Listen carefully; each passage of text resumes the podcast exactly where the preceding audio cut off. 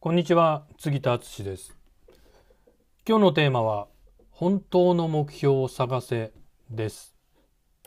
あの目標をまあとりあえずでもいいから立てましょうって話をしましたけどいい意味で自分が一旦立てた目標っていうのは僕は疑った方がいいかなっていうふうに思うんですよね。というのはですねみんな多かれ少なかれいろんな影響を受けてるわけですよ他人他の人他人の。なんでその目標って本当に欲しいゴールですかっていうところは、まあ、ちょっと疑いをかけてもいいかなって思うんですよね。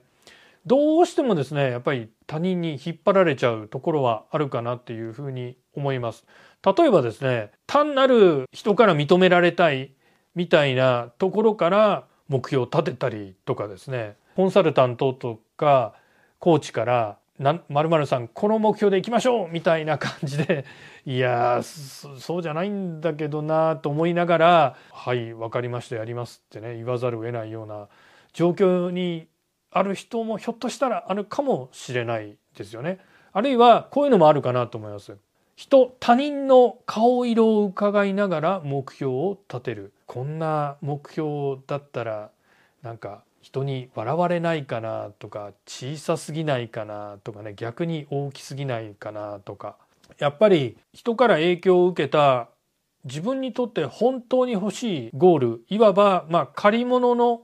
目標を達成したところでは幸せになれないかなっていうふうに思うんですよね。もし一旦立てた目標が、ね、違和感があるんであれば修正変更いいんですよしてというかむしろしてった方がいいかなと思います。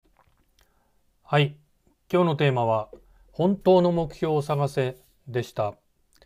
杉田の最新電子書籍コロナフリービジネスの作り方完全ガイドブックを無料でプレゼントしています。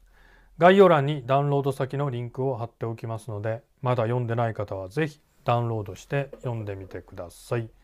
それではまた次回お会いしましょう。さよなら。